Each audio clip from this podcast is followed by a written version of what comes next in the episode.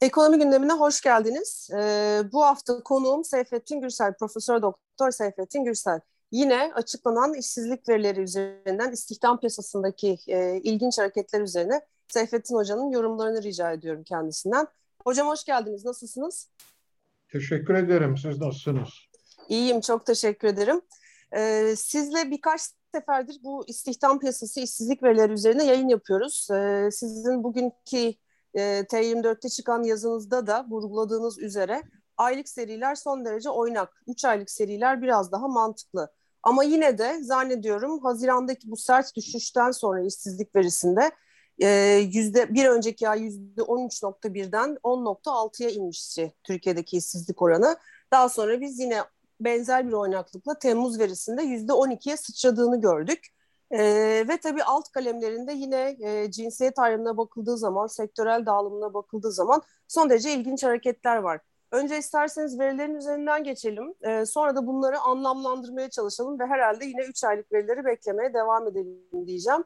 E, ama sizin yorumlarınızı tabii ki duymak istiyorum. Merakla. Yani verileri anlamlandırmak biraz boşuna bir çaba.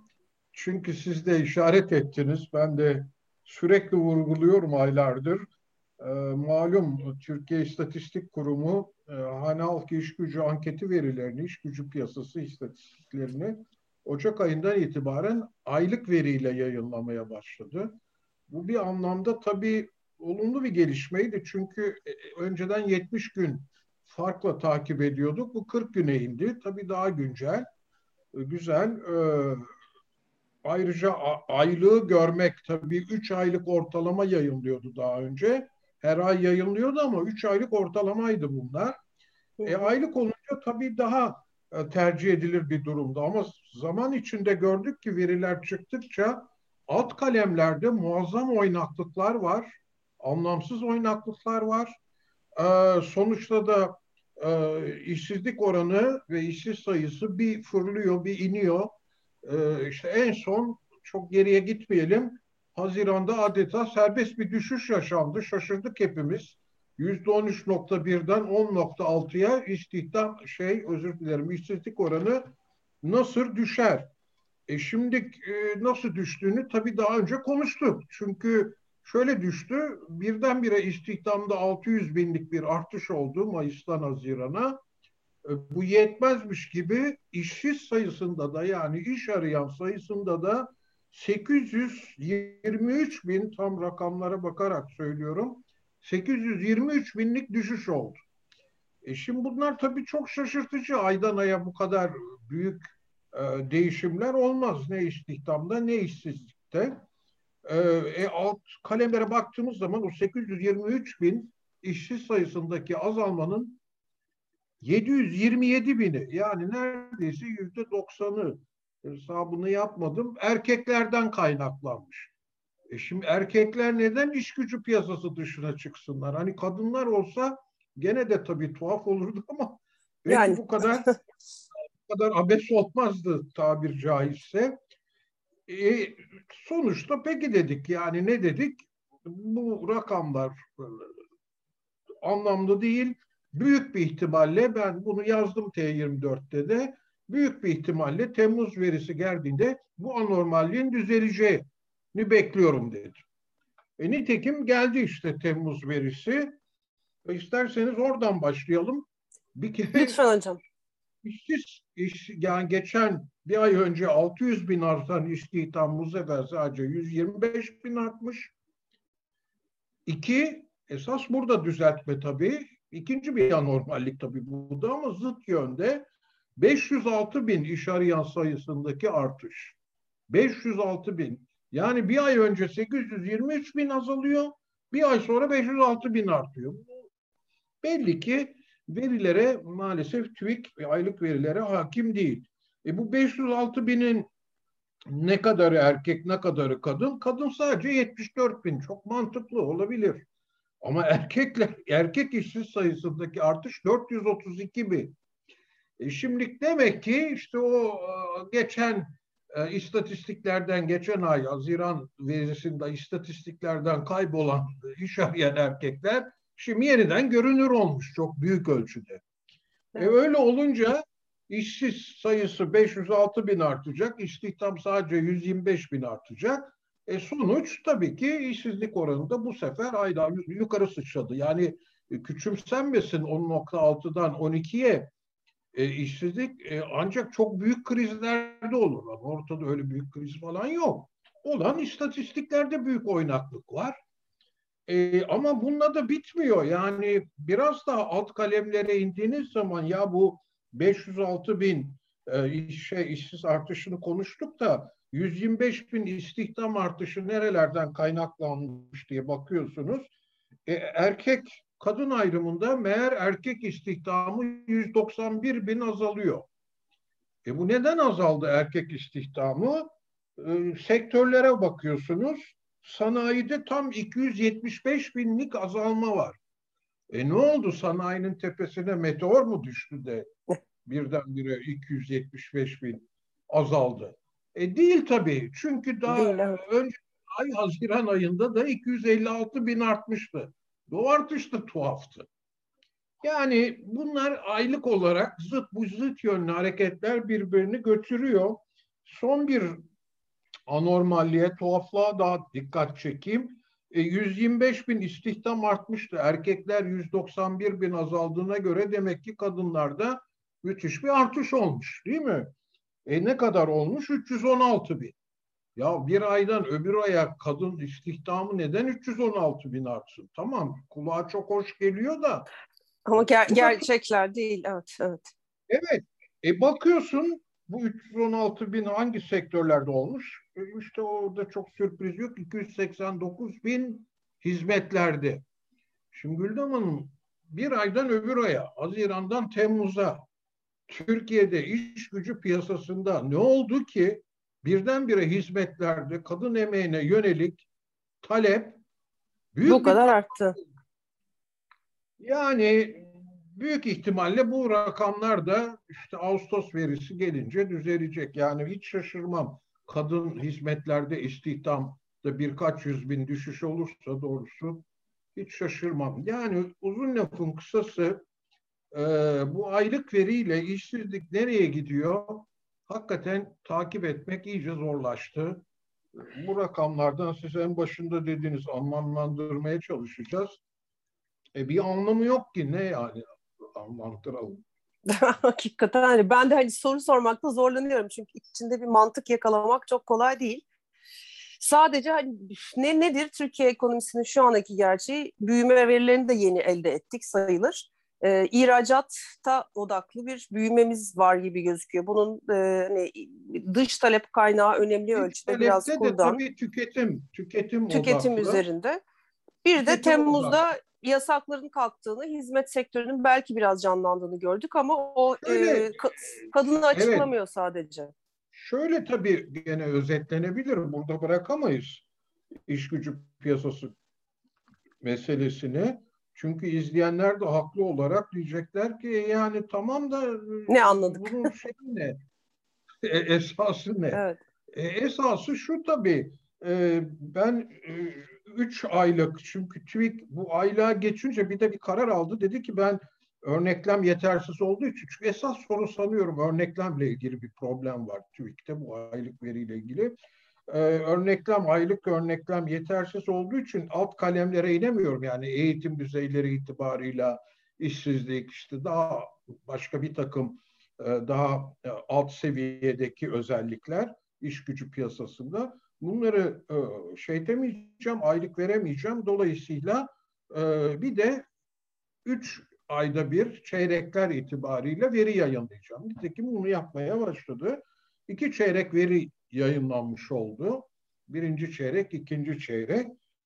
E, Temmuz tabii üçüncü çeyreğin ilk ayı. Bunu daha sonra işte bu veri e, üçüncü çeyrek verisi yayınlayınca daha iyi göreceğiz ne olduğunu ama ilk iki çeyrekten çıkan manzara şu özellikle ikinci çeyrek itibarıyla bir bir kere istihdam korona öncesi düzeyini yakalayamadı.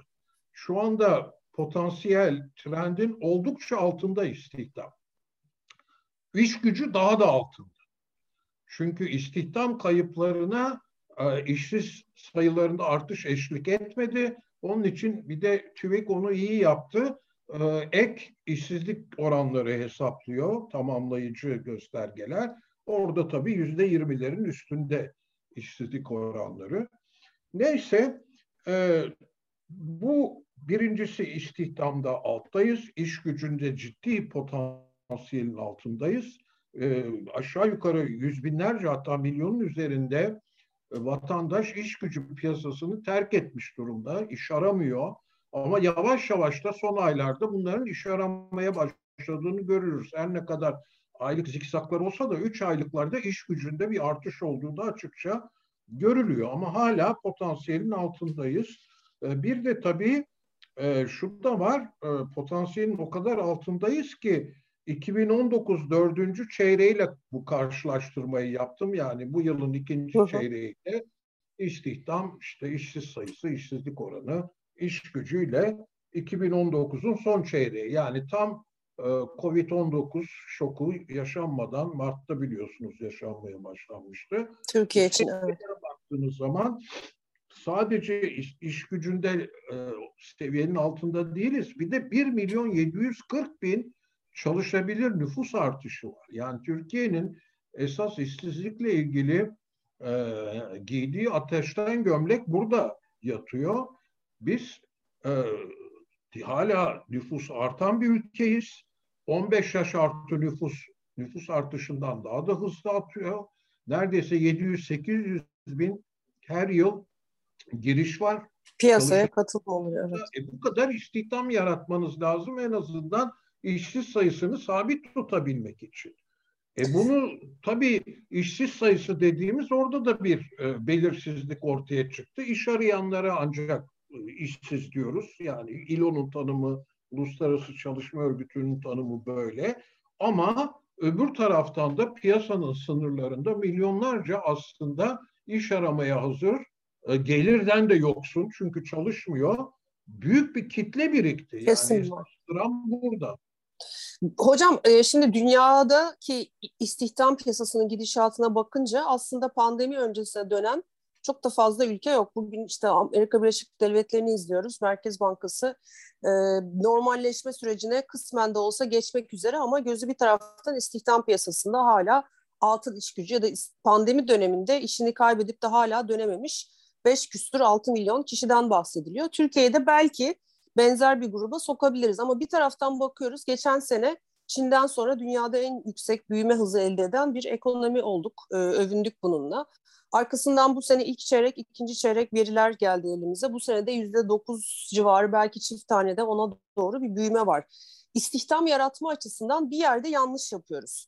Özellikle pandemi döneminde üniversiteden mezun olan genç nüfus e, ailelerin yanında yaşıyor işin doğrusu ne hizmet tarafında ne imalat tarafında bulabiliyor. İmalat tarafında bulabildiği de açıkçası asgari ücretle oluyor daha fazla genel olarak. Evet. Dolayısıyla burada çok önemli bir kanayan yara var aslında. Türkiye'nin e, nasıl bir istihdam ya da nasıl bir büyüme politikası izlemesi lazım ki mevcut aslında hani bu dediğiniz rakamların ortalamasını aldığımızda 12'ler, %12,5-13'ler civarında bir işsizliğe oturduğumuzu görüyoruz. Bunun pandemi öncesindeki evet. büyüme yıllarında 9.8'ler e, civarında olduğunu ya. unutmayalım. Hadi 10 yani diyelim ona. %8'e kadar düştüğü oldu ama evet. haklısınız.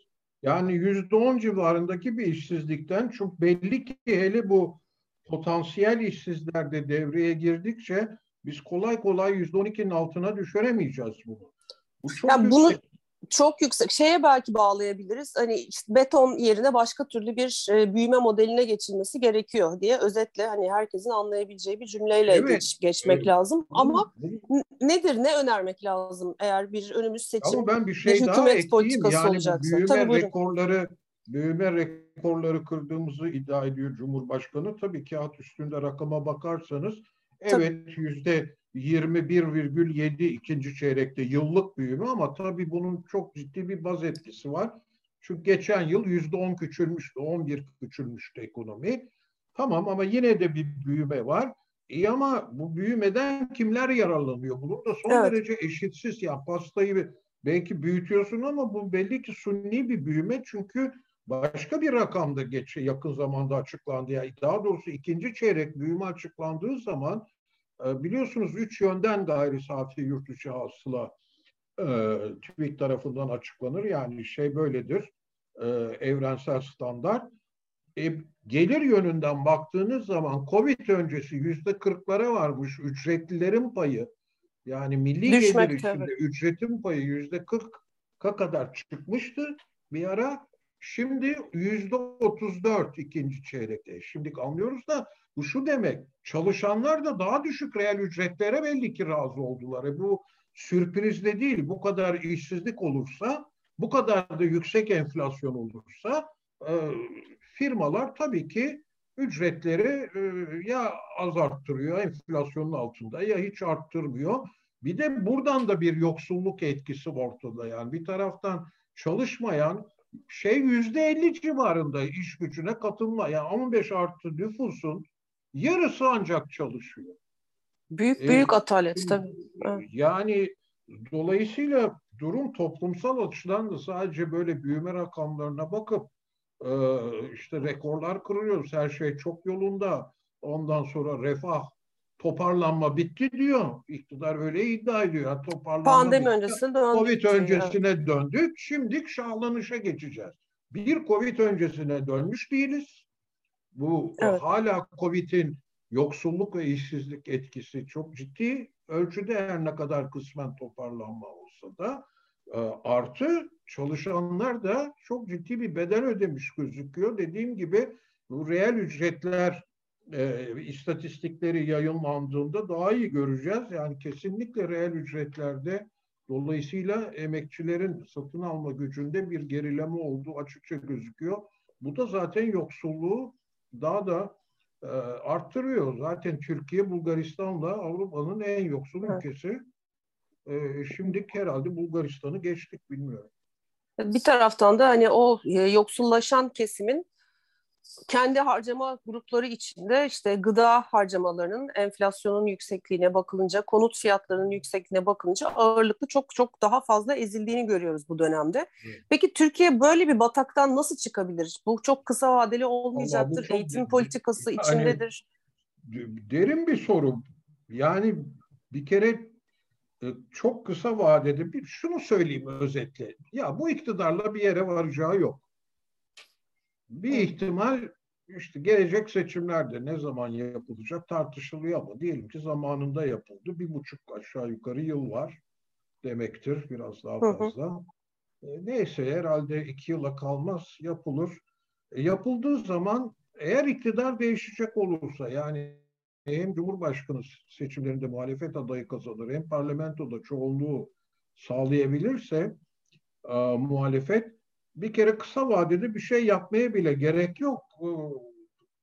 Kurumlara yetkin ve sorumlu insanların, yöneticilerin tayini bile bir kere birçok göstergeyi kendiliğinden iyileştirecek. Ona şüphe yok. Ama bu sermaye çekip zaman sorunları çözmez. Yani Çözecek, ne olacak? Evet. Tabii ki kur istikrara kavuşur. Hiç şüphe yok. Enflasyon o zaman ciddi düşmeye başlar. E, yabancı sermaye yatırımları evet. artmaya başlar falan. E, bunlar tabii bir ilk 5-6 e, ay için olumlu gelişmeler olur ama ondan sonra muhalefetin esas yapısal sorunlarımızla yüzleşmesi lazım. Bunları da biliyoruz yani. Burada tekrarlamanın alemi yok. E, yeterince verimlilik artışı olmadan bir büyüme, yanlış yatırımlar yapıldı, paralar çarçur edildi. Şimdi bütün bunlara ee, eğer yeni yönetim e, hakim olursa çok daha etkin kaynakları kullanmaya becerir ve tabii ki e, beşeri sermaye bu maalesef çok geride kaldık. E, buna odaklanıp ciddi kaynaklar ayırdığımız zaman ya beşeri sermaye dediğim işte eğitimin kalitesini Eğitim. arttıracaksın. Verimlilik e, şeylerini destekleyecek, argeleri ciddi destekleyeceksin. ihracatta giderek daha ileri teknoloji mallar üreterek satış yapacaksın vesaire birçok sorunumuz var. Politik sorunlara girmiyorum bile. Onlar devasa. E bunların üstesinden gelecek bir ortak orta vadeli, uzun vadeli e, plana sahip olması lazım. Şimdi bunu herhalde seçim kampanyasına doğru bilmiyorum e, muhalefet eğer birlikte hareket ederse ortaya mutlaka bir ekonomik e, orta vadeli plan koyması lazım. Bir strateji, Güven veren, inandırıcı. Evet. strateji tespit etmesi Evet. lazım. Öyle tabii kimse de şeyi beklemesin bir mucize. Hani iktidar değişti. Bir iki yıl içinde ortalık güllük gülistanlık olacak. Tabii bu mümkün değil çünkü çok birikmiş sorun var. E, büyük bir gemi, geminin yönünü ağır ağır değiştirebilecekler ancak eğer iktidar değişirse tabii. Evet. Hocam çok teşekkür ederim katkılarınız için. Ben teşekkür ederim. Ee, daha yine yeni çıkan verilerle yeniden buluşmak dileğiyle. Dinleyenler için de çok teşekkür ederiz. Teşekkür ederim. Hoşçakalın. Görüşmek üzere.